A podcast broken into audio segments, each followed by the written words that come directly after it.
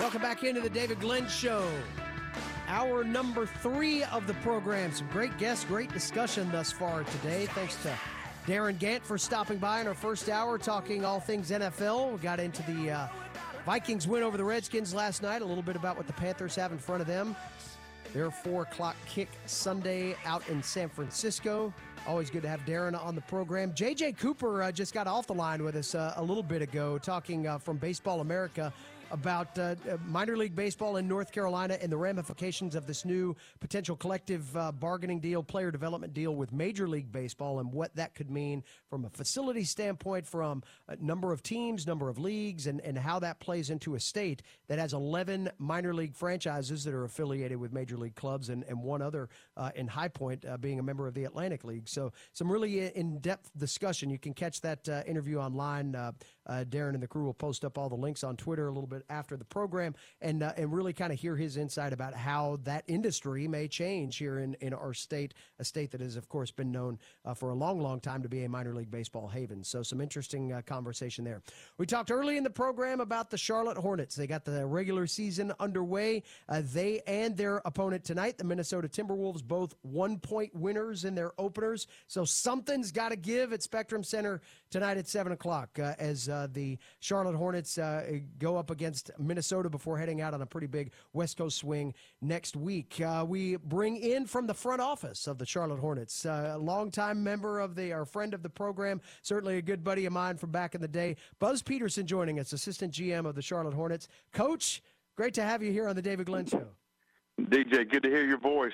Good Man, to hear you. It's been a long time. Uh, I know it has been. It has been. Well, let, us talk about your, your franchise here. Nice start the other night to get a, a, win on the home floor to start the season, but but came with a little bit of tempered enthusiasm, certainly with the injury to Nick Batum. What can you say about uh, where he is in the process and what that means ultimately for uh, replacing those minutes uh, for the coaching staff?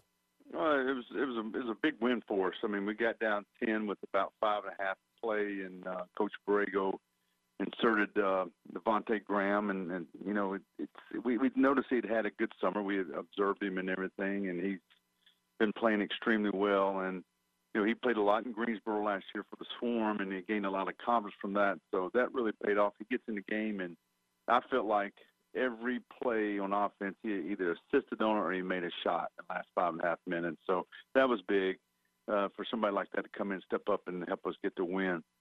Nick uh, had a fracture on his finger.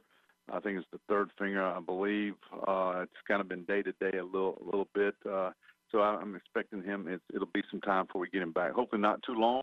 It's it's a non-shooting hand though, which is a good thing.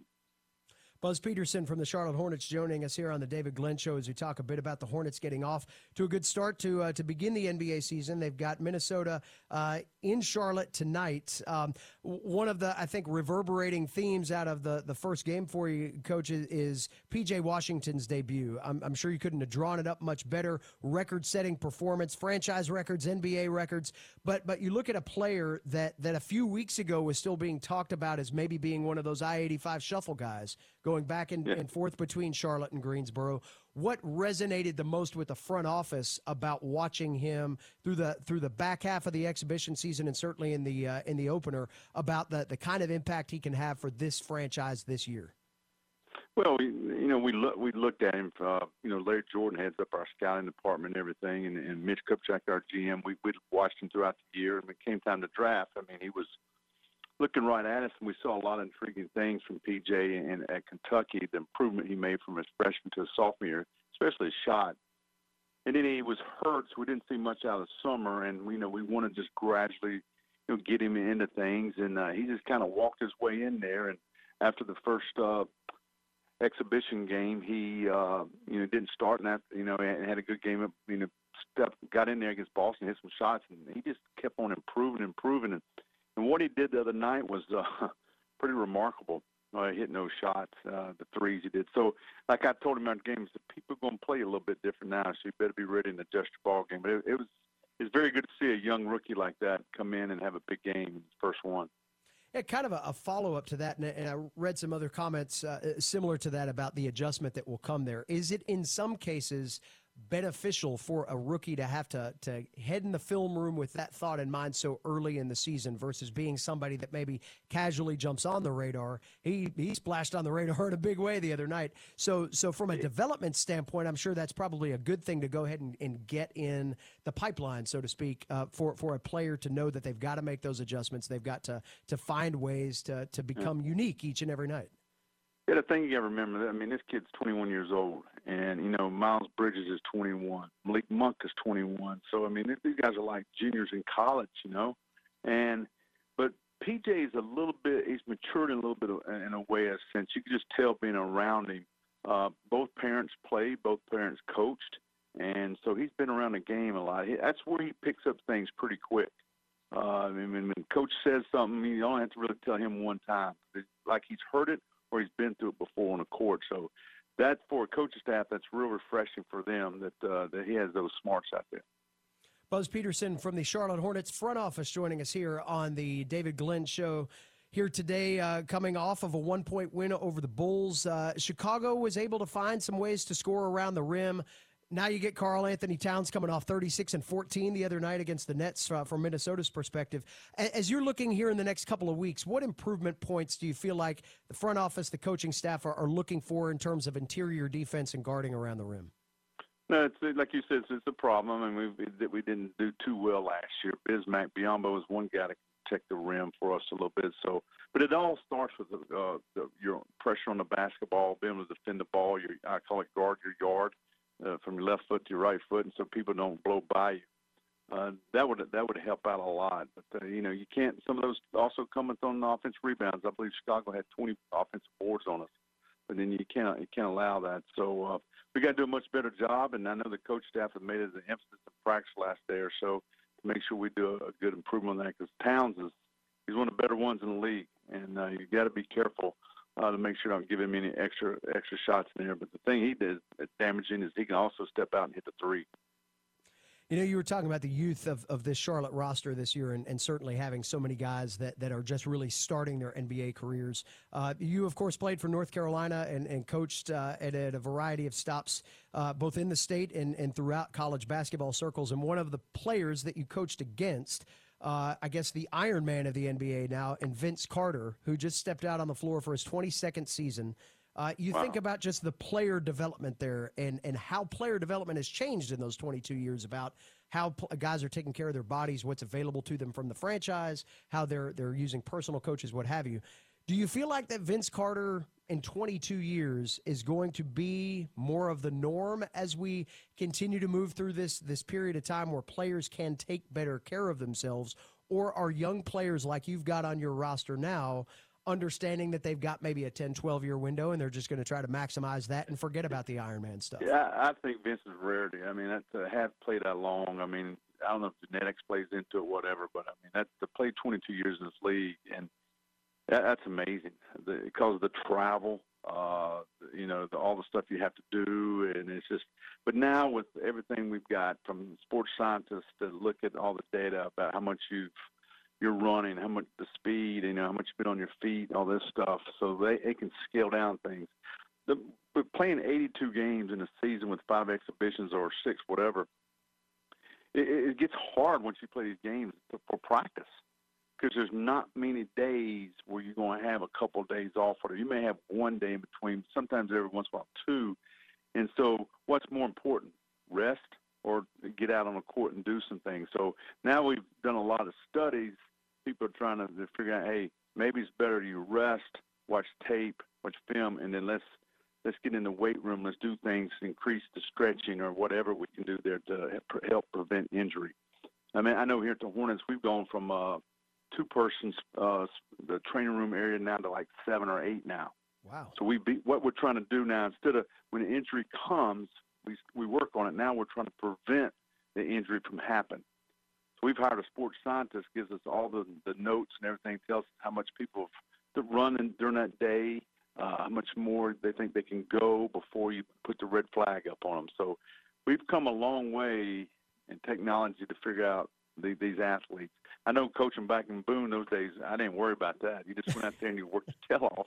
You worked hard, and then uh, hopefully it came down to game time. Your hard work and everything, your condition paid off to beat your opponent.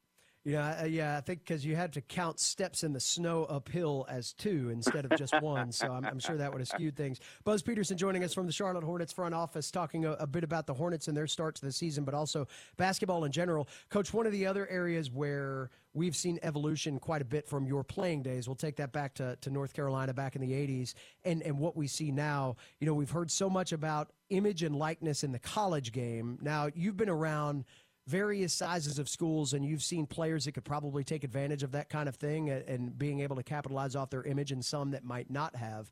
Yet you've also been in an NBA locker room where you see those things play out amongst professional athletes, and and I'm sure that there are in both situations you can understand more than most the ramifications regarding team chemistry as it centers around those type things, whether it's an NBA player that gets a, a big endorsement deal or if it's the potential for a college player, say the, the number one on the roster and the number seven on the roster, to have some sort of disparity.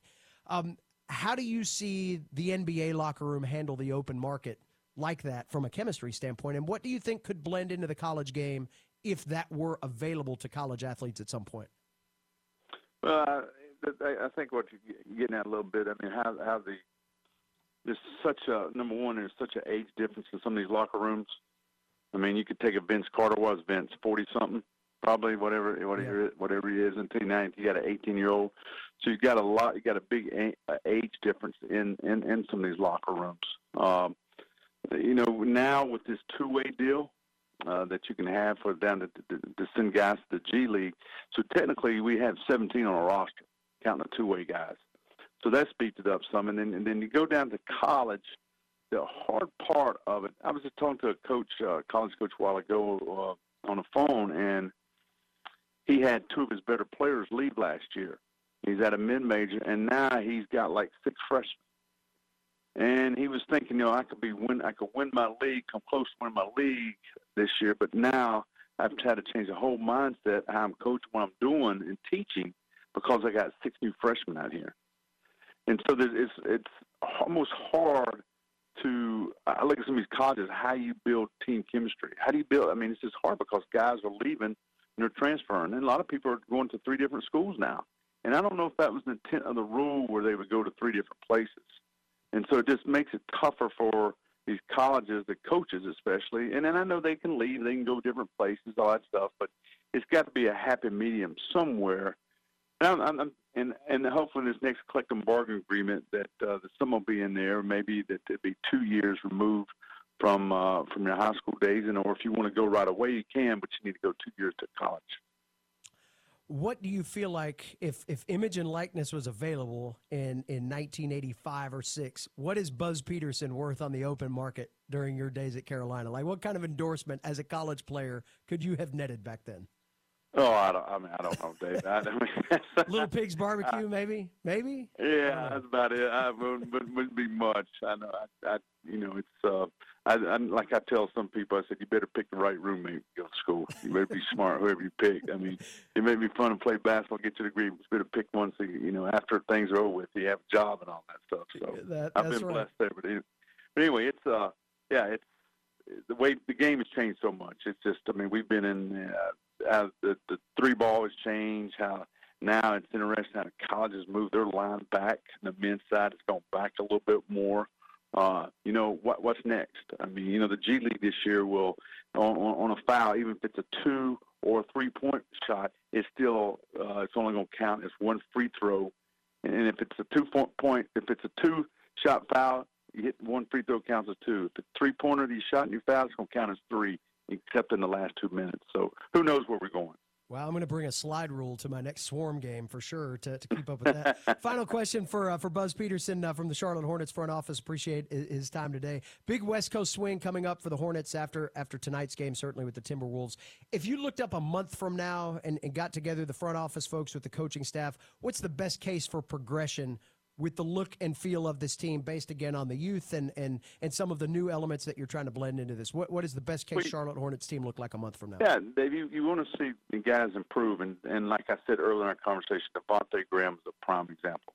I mean I, I think he spent maybe 16 to 19 games in Greensboro last year. Spent a lot of his time because Kemba Walker and uh, and Tony Parker were playing for the Hornets. So instead of him sitting on our bench here and, and just looking and watching, we thought it was better for him to play. Now he's made a step.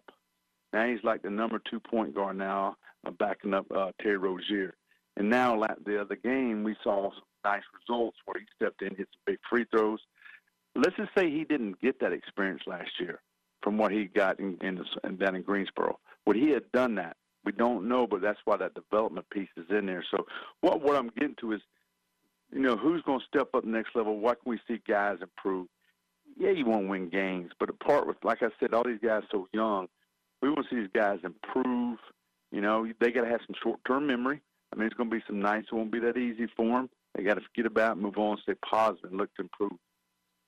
Well, Coach, always appreciate your insights. Uh, I, I, know that, that you, uh, with two daughters married and, and Rob at High Point, you and Jane are empty nesters now, right? I mean, how's that transition? Yeah, but we stay, we stay busy. We stay busy. I mean, I, it's uh, it's a busy time. I I've got my Hornet schedule, I've got my Swarm schedule, and I've got the High Point Panther schedule. So uh, I, those three teams, I'm, I'm and plus trying to scout the top tier players in the country and go overseas also a couple times a year to scout. So you're you're busy. I mean, a lot of times I sit there and I'm standing up to the national anthem, and I'm, I may be in California one night, next night maybe in New York or North Carolina. You're all over the place, but uh, you're watching a lot of basketball, and that's that's what I love. I love doing it. Well, that's awesome, man. Well, always great to talk to you. You're one of the best. Hope to see you in the App State Hall of Fame one of these days too. All right, take care. Sounds great. All right, uh, buddy. Take care. That's Buzz Peterson joining us again from the Charlotte Hornets front office. Some uh, interesting talk about the development aspect of that too, and just like you know, as we were kind of talking about with minor league baseball in a way a little while ago, and how teams in Major League Baseball want to try to figure out a way to regionalize minor leagues to utilize it more. The NBA has that somewhat figured out with the G League and being able, especially in a case like we see here in North Carolina, take a guy an hour and 20 minutes up I 85 and say, you're going to go hang out in Greensboro for a few games, and then you're going to come back and forth and back and forth and see the development. And I think the development that, that Buzz Peterson just laid out with how Devonte Graham has improved his game and improved his spot on the roster is certainly a prime example of that working out well. Interesting insight there from Buzz Peterson. Always great to catch up with him. Take a timeout, come back with more of your free for all Friday phone calls. Say that five times fast. 800 849 2761, the number to call. Back with more uh, here this afternoon. David Jackson in for DG on The David Glenn Show. Gary Player joining us. This morning I did 1,300 sit-ups and crunches. Wow. I pushed 300 pounds with my legs and I ran on the treadmill. You are one of the legends of golf and you've been an inspiration as a person as well. What a nice compliment and God bless America. You're listening to The David Glenn Show. I love David Cutcliffe. He's a really good man. And he's a guy who really cares about the game of football, and he does it right. He doesn't break rules. He brings in good kids. He coaches them well. I did see on Twitter the other day that he was calling Coach Roy Williams and I out for a dance contest, dancing for the stars. I may leave that to him, Roy. I don't think I'm in their league. That's Mack Brown on the David Glenn Show earlier this week talking about his good friend David Cutcliffe. Those two uh, longtime coaches will square off Saturday, and you can get some DG flavor there as well because the David Glenn Show Big Tailgate Tour driven by Continental Tire, will be parked in Chapel Hill for homecoming as the Tar Heels host the Duke Blue Devils. Uh, one of the best games, uh, certainly in the state. It might be the best game in the state this week, but uh, certainly one that's got some coastal implications as well. And we'll get into that discussion as we kind of close down hour number three of the David Glenn Show. 800 849 2761 the number to be a part of Free for All Friday. Still have some time for some of your phone calls. Let's get to Van, who's on the line, been holding during the break in Chapel Hill. Van, what do you have for us here on Free for All Friday on the David Glenn Show?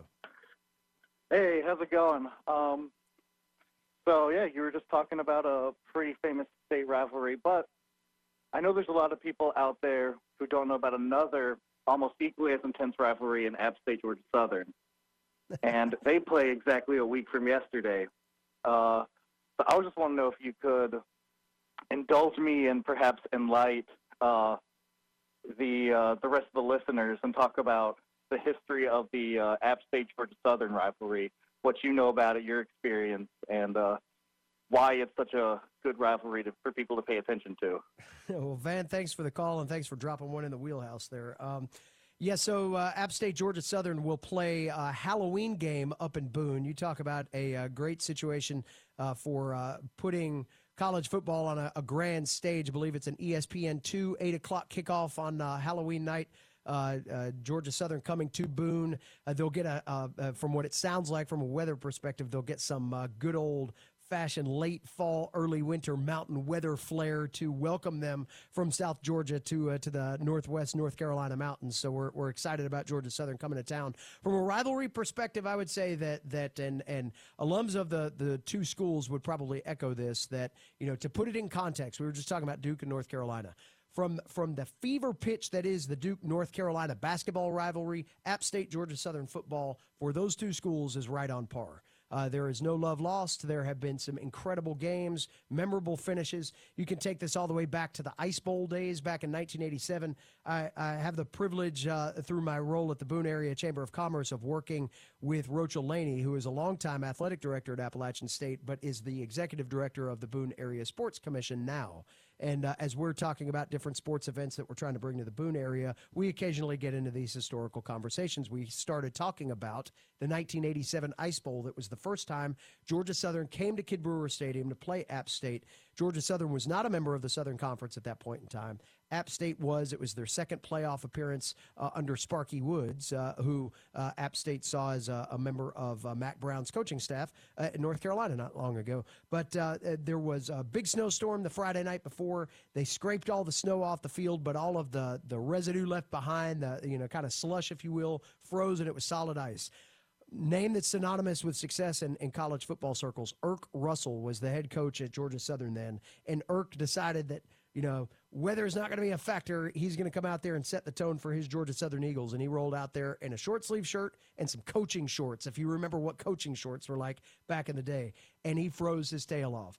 Within two quarters, he had a jacket on, he had pants on, he had the whole nine yards, and App State shut out Georgia Southern and started the rivalry then. That was the first one double A playoff game Georgia Southern ever lost. So there was a, a, a, burr in the side, if you will, a bit. Flash forward to their days in the Southern Conference as rivals. They were traditionally top five in the country, battling each other for conference championships. Each has taken the upper hand uh, uh, pretty regularly. Now joining the Sun Belt and making the FBS transition, it was actually Georgia Southern that laid claim to a Sun Belt championship first. Uh, and and they did so by by really kind of mortgaging their future on junior college talent coming in and, and being part of a quicker start to that league. Whereas Appalachian under Scott Satterfield, who's now at Louisville, and kind of doing the same thing, trying to build his program on the backs of high school talent and saying we're gonna we're gonna build a machine longer. So uh, they they've made the transition to the Sun Belt together. Both have won won uh, uh, championships there. Now App State has the upper hand with the national ranking, uh, and and certainly the opportunity to play the not so gracious host uh, uh, next Thursday night. But it is you know, for Van to answer your question from a rivalry perspective for the the people that went to those schools, the people that go to those schools, it's it's Duke North Carolina basketball just in the fall with football around it, and certainly that will be a big day for Boone, a big opportunity to have uh, college football center stage up in the mountains of North Carolina coming up here in uh, just a little bit less than a week. App State, 21st in the country, one of two ranked teams that call the state of North Carolina home. Of course, Wake Forest off this week, but App State will be down at South Alabama. They've got to get past the Jaguars first. That game seen at noon on Saturday, and I believe at 3:45 on Saturday, also on ESPNU, you will see East Carolina play. And uh, in the breaking news category, East Carolina uh, just dropped a little bit of schedule news. You're familiar with the Friday afternoon news dump? This is not that. This is actually pretty pretty impressive. East Carolina and Michigan announced just moments ago that they have agreed on a football meeting in 2023. It'll be the season opener at Michigan Stadium, September 2nd, 2023. Uh, the uh, joint announcement made that East Carolina will travel to Michigan and take on the Maize and Blue in one of college football's iconic venues against one of college football's iconic teams. That's a pretty fun place to be. Uh, one day late on the anniversary of a pretty special game that uh, that many of us were a part of up there back in uh, 2007, but uh, but still awesome to see that East Carolina is going to be able to take uh, a program that that may be on the upswing under Mike Houston and certainly trying to get back to their championship pedigree. They'll get a, a chance to go and play against one of the best teams that's ever done it. So that news just coming out just a few moments ago. Before we go to break, we also have another uh, element, not maybe necessarily breaking news, just developing news that developed a little bit more. Ron Rivera, in his press conference before the uh, the Panthers hop the plane and head to San Francisco, announced that Cam Newton is out for the week, but will travel to San Francisco. So what that can tell you from a health standpoint is they are okay with him being on the sidelines. They're okay with him making you know the the the long flight across uh, to San Francisco and being with his team. I think that's another step forward in, in infusing him back into the roster getting him around the, the meeting rooms, getting him around Kyle Allen a little bit more, getting him back on the headset on the sideline, those those types of things. But he will not play in the game, though Cam Newton traveling to San Francisco. He, maybe he's got a favorite restaurant out there. I'm not sure. Of, of course, the Panthers have spent a lot of time out there. You'll remember they had a, a week in between games a couple of years ago where they, they actually stayed in San Jose in the same hotel that they were in for the Super Bowl in 2015. They they uh, took kind of a, a, a, gap week, if you will, and hung out on the West Coast. Cam Newton was a part of that. He's going to get another trip to the city by the bay uh, as uh, his Panthers prepare for the 49ers this week. So uh, we got all kinds of things flying in our direction here on a Friday afternoon. We want more of your phone calls flying in our direction after the break. Free for All Friday continues 800 849 2761, the number to call to be a part of the program. Back with more after this here on The David Glenn Show. Kurt Busch is joining us, 38-year-old champion of the Daytona 500. I went out with Gronk last night after uh, after we won the race. Did you really? All, it was fun. Got about an hour's sleep. I asked him, I go, hey, when do you have to report to training camp? He goes, July. I said, well, we can't be friends because I got to go back to racing. Stay with us on the David Glenn Show the Cameron crazy started chanting my name. so I go over there, and I'm dressed really nice for that one. This is my first Duke, North Carolina basketball game, sport coat. I think maybe even had a tie on. And I get up in there, and all that body paint, it ruined my clothes. That was my last trip into the student section, I can tell you that.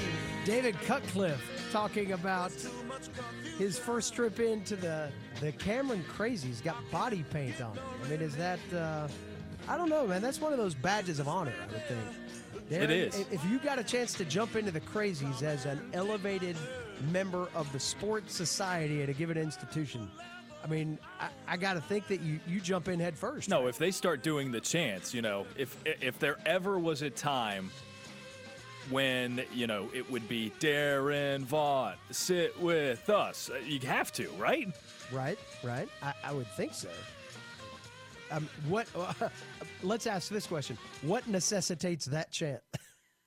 oh, in my case, I don't yes, know. I, I don't know. I mean, I'm, I'm it's pretty far fetched in my case. If, David if Cutcliffe sit with us, you can imagine. Right. But I was there uh, one night. They uh, Adam Jones got that treatment. Um, uh, was playing for the Orioles at the time. It's kind of an interesting story. He came in with Dick Vitale. Uh, Vitale was doing the game. I think it was Duke, Florida State, if I remember correctly. Uh, it was uh, during spring training. It's kind of to the end of the regular season. So apparently, Vitale is at the Orioles um, uh, game the day before, and Adam Jones is playing in the game, and and you know because Dick Vitale's Dick Vitale, he talks to everybody, and and Vitale is talking to Adam Jones, and and he's asking him. Uh, Jones says to him, you know, where where are you going next? And he's like, oh, I've got I've got Duke, Florida State, you know, tomorrow night. He's like, I'm off tomorrow. Can I go with you? So Adam Jones goes in, he gets his early work done. You know, in, in spring training, a lot of times, you know, star players they get their their work done and they're and they're off for the game, so they don't have to be around. So Jones hops in the plane, flies up to Cameron with um, with uh, uh, Vitale and ends up going to the game. It was interesting because I was up with a, a, buddy of mine, David Hass, uh, in, in Hickory, used to be, funny thing, minor league baseball conversation earlier. He was at one point in time the general manager of the Hickory Crawdads. he and I go to, to visit the Duke baseball program where Chris Pollard, who had been at Appalachian State, has, has turned Duke's baseball program into an ACC powerhouse now. We always go and watch a, uh, a practice and then go over to Cameron for a game. So we're sitting in, in this Duke baseball practice, and all of a sudden Adam Jones walks in. Like, what is he doing here? you know, why is why is this guy here? So now the timing of all of this, this was World Baseball Classic, the, the last year of the World Baseball Classic when they had those things, and Adam Jones was on. He was a hero on yeah, so so he's getting ready, and this was pre-spring training before the players broke. It was right before the the guys that were on those teams left Major League spring training and went to be with their their particular country's team and, and play in the Classic. So we're sitting here thinking, okay. So the USA Baseball Training Complex is down the road. Maybe they're training here, and that's why he's here. We're trying to make all of these things like line up. nope, turns out to it's why just Dickie Adam. Jones is just chilling in Durham at, at the Duke baseball practice, and and yeah, so so then it started to come out that uh, uh, believe uh, Duke's baseball assistant coach Josh Jordan was the one that broke the news to us. He said, you know, "We're like, why, why is he here? Why is he here?" It's like, "Oh, well, he just came up for with, with Dickie V for the game." Like because that happens. You know, you just get on a plane and you fly up with Dickie V to a game. But uh, but nonetheless, he got the Cameron Crazies chant, and he was in the student section for a while. And man, they, they had the camera focused on him for for quite a while. But uh, kind of an interesting thing to see. I don't know whether Dick Vitale has ever gotten body paint on him jumping into the Cameron crazy. Most but- certainly, right? He's crowd surfed among Oh, the, yeah. the Cameron Crazies. Yeah, I don't know if there's a student section that he would not crowd surf with, um, but uh, but uh, nonetheless, interesting to hear uh, Coach Cutcliffe's perspective on the DG show earlier this week, uh, talking about uh, uh, crowd surfing and body paint and all the things that will bring out the best of both teams uh, as Duke and North Carolina get ready to play this weekend. It's North Carolina's homecoming. The game's in Chapel Hill. It's a four o'clock start. The Big Tailgate Tour will be there for this event. Uh, Darren, can you tell us exactly where you guys are going to be? Yeah, as we always are in our stops to Chapel Hill, we'll be at the University United Methodist Church out in front of it. It's where the colorful doors are set up now, right across from Sutton's on Franklin Street. Okay, great location. How'd you Oh, yeah. negotiate that? I mean, you know, we have our ways. You have your power, right? DG had some place down, you know, down yeah, the DG, street. DG, and- like and he makes things easy on me when I'm negotiating things. Like he carries enough weight, you know. I, hi, I'm with the David Glenn show. That most of the time, you know, mitigates Usually enough. anything from I being a it. disaster. I get it. I like it. Well, it's good to see the uh, the DG will be back, of course, out today, and uh, Darren explained some of that earlier. Uh, but um, uh, DG show will will be representing in full crew form tomorrow. Uh, again, kickoff at four o'clock. Uh, at Kenan Stadium, so uh, come out and uh, and experience the full Big Tailgate Tour driven by Continental Tire. Uh, you can beat DG in the uh, in the the ball toss. I'm sure. I don't know whether you want him to throw for you or not. Uh, if you can wrestle your way in there and, and maybe step to the front of the line. Maybe you can uh, perform for yourself. Uh, we talked about DG's athletic exploits, kind of on the downside, maybe uh, as, as he's ending his career as a, a professional football tosser. Uh, but uh, but that's just one of the many things that you can enjoy if you go and uh, check out the crew and the setup for the Big Tailgate Tour tomorrow at Kenan Stadium. Aside from that, the game itself ought to be uh, awfully exciting too. You've got two teams. We were talking about this earlier. You've got two teams that are are bucking for bowl position, uh, and they are probably counting on this as a necessary win to that stage for both of them. Duke obviously a little bit more in the uh, in the catbird seat, having four wins already. So this gets them one step away from bowl eligibility, uh, and and continuing David Cutcliffe's run of making that a normal sentence with Duke uh, uh, when you're talking football of Duke football and bowl games. That was not always the case, and he has certainly made that the norm.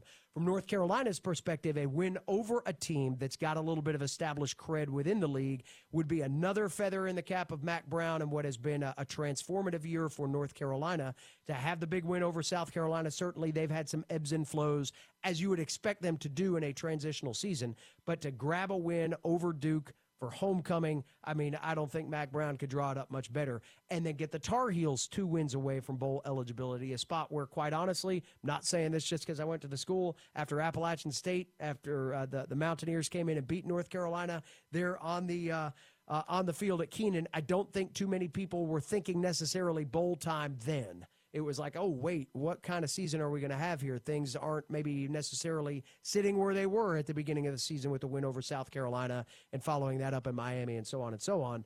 Um, that was Wake and App State back to back. Now North Carolina, maybe maybe with a win over Duke, can get right back in that conversation. Interested on the line on this game too. It's a, a, a UNC with a three point advantage over under a 53 and a half. So talking about kind of a, a, medium scoring game, but but North Carolina getting the benefit of the home field advantage here. I think it's going to be an excellent ball game and uh, certainly one that is perfect for the big tailgate tour to uh, bring its ambiance to uh, to one of the state's uh, best plays in the college football world here in this uh, this week of regular season play. We're going to take a timeout. We've still got time to squeeze in a few more of your phone calls before we get out of here today. 800-849-2761 the number to call. You can talk about your school's lot in the college football world this weekend. We can talk some Panthers still. Hornets we mentioned got underway. Canes off tonight. They're back at it tomorrow with the Blackhawks uh, coming off a tough overtime loss. They got a point, but they still took the loss. That's 3 in a row for the Canes after such a hot start. Plenty of opportunities to get uh, your thoughts in on your favorite sports topic of choice,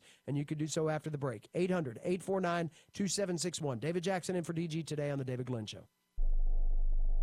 Rob Schneider joining us on the David Glenn Show. When they try to have three days of the NFL draft on TV, my friend said, Hey, you going to watch the NFL draft? That's like getting excited about a strip club that's still under construction.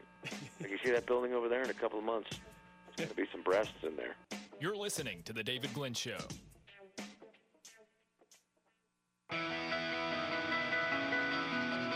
Welcome back into the David Glenn Show, wrapping up this free for all Friday. Jam packed show today, too. Lots of uh, good content, good guests. Darin Gantt from ProFootballTalk.com talking his uh, his Cam Newton injury timeline, and then we found out a little bit after Darin was uh, was on the program that Cam will indeed be traveling with the Panthers, though he will not play in this weekend's uh, game against San Francisco. Will not play part, not a huge surprise. He's he's still been just working out with trainers the last few days. Uh, but um, uh, looking at the travel element of it, that suggests that he's moving along in the in the protocol that the Carolina Panthers and their uh, medical team have set out for him. So we'll see how that uh, storyline continues to develop. We talked with J.J. Cooper of Baseball America about this uh, developing story between Major League Baseball and Minor League Baseball working out their um, business relationship and how that might have some impact to the 11 affiliated minor league franchises here in North Carolina, uh, but also just on the business element of it as well, and what it means for minor league baseball players as well. I think that was an interesting part of JJ's discussion. If you are a fan of minor league baseball in the state and you have been to games and you see uh, these guys come day in, day out, that grind, and JJ shared some of the, the financial information there of, of what those guys are, are looking at in their bank accounts or, or in some cases, in most cases, not looking at in their bank accounts. Very limited money for, for folks that aren't on a 40 man roster or, or maybe aren't bonus babies as they're called. That, you know, you're, you're getting, uh, you know, just a few thousand dollars to spread out over several months. And, and that is an, an issue within minor league baseball that has been debated and talked about, even uh, as far as Congress goes on, on a national scale. So, uh, this plan for minor league baseball and ma- major league baseball to potentially eliminate some teams and eliminate some leagues and reshuffle uh, teams within classifications or within different player development arenas may indeed make the game better.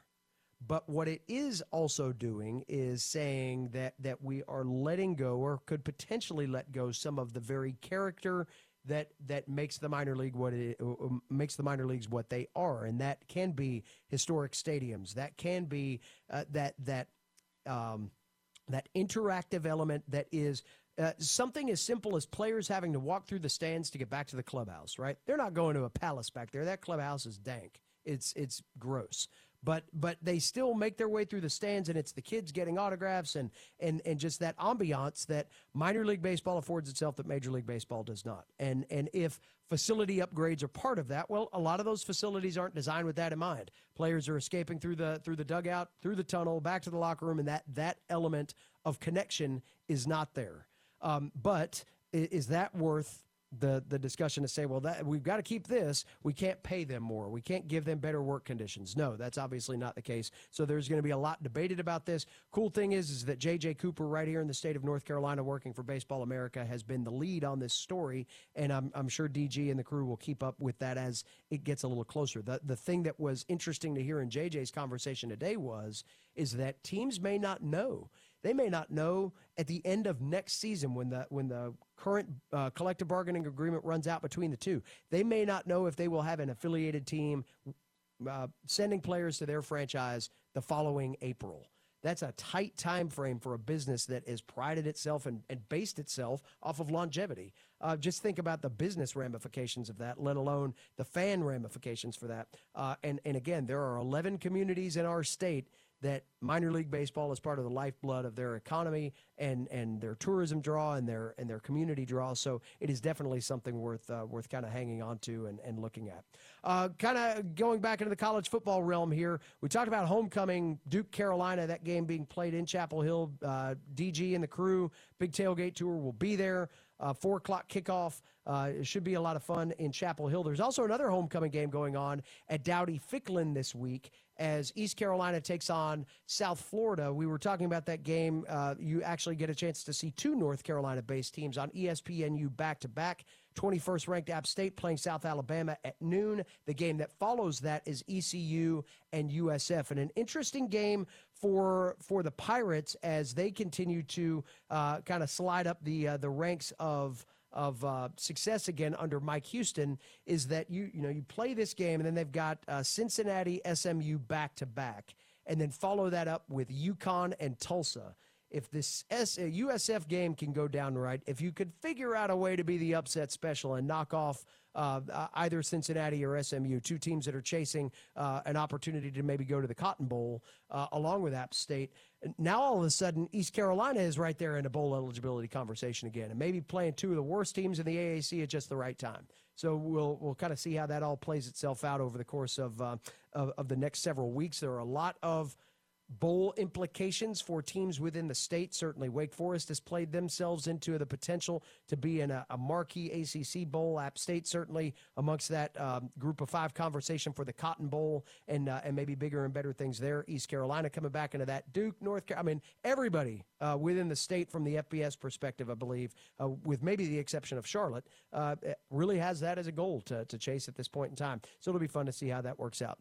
Darren, man, I always appreciate the opportunity to work with you. Um, you know, I hate the DG had to miss today, but uh, uh, this has been fun, and uh, uh, definitely want to give credit to the intern crew down there and you for a for a job well done today, man. You you always make it easy. Likewise, man. Always uh, always a pleasure to work with you. Absolutely. Well, um, uh, glad to know the feeling is mutual. Also, special thanks to Desmond, to DJ, to Josh here at the Sports Hub. Couldn't uh, do this Kernersville thing without them. So, uh, special thanks to them as well, uh, making everything tip top and uh, ship shape here. Uh, always fun to uh, to be a part of the crew here at the Sports Hub. So that wraps up a busy week. Uh, again, special thanks to our guest Darin Gantt of ProFootballTalk.com, JJ Cooper of Baseball America, and Buzz Peterson, former head coach uh, that I got to work with at App State, also in the front office now at the Charlotte Hornets. Excellent insight as the Hornets get ready for their second game of the season against the Minnesota Timberwolves tonight. That does it for another week, another installment of the David Glenn Show. Talk to you next week.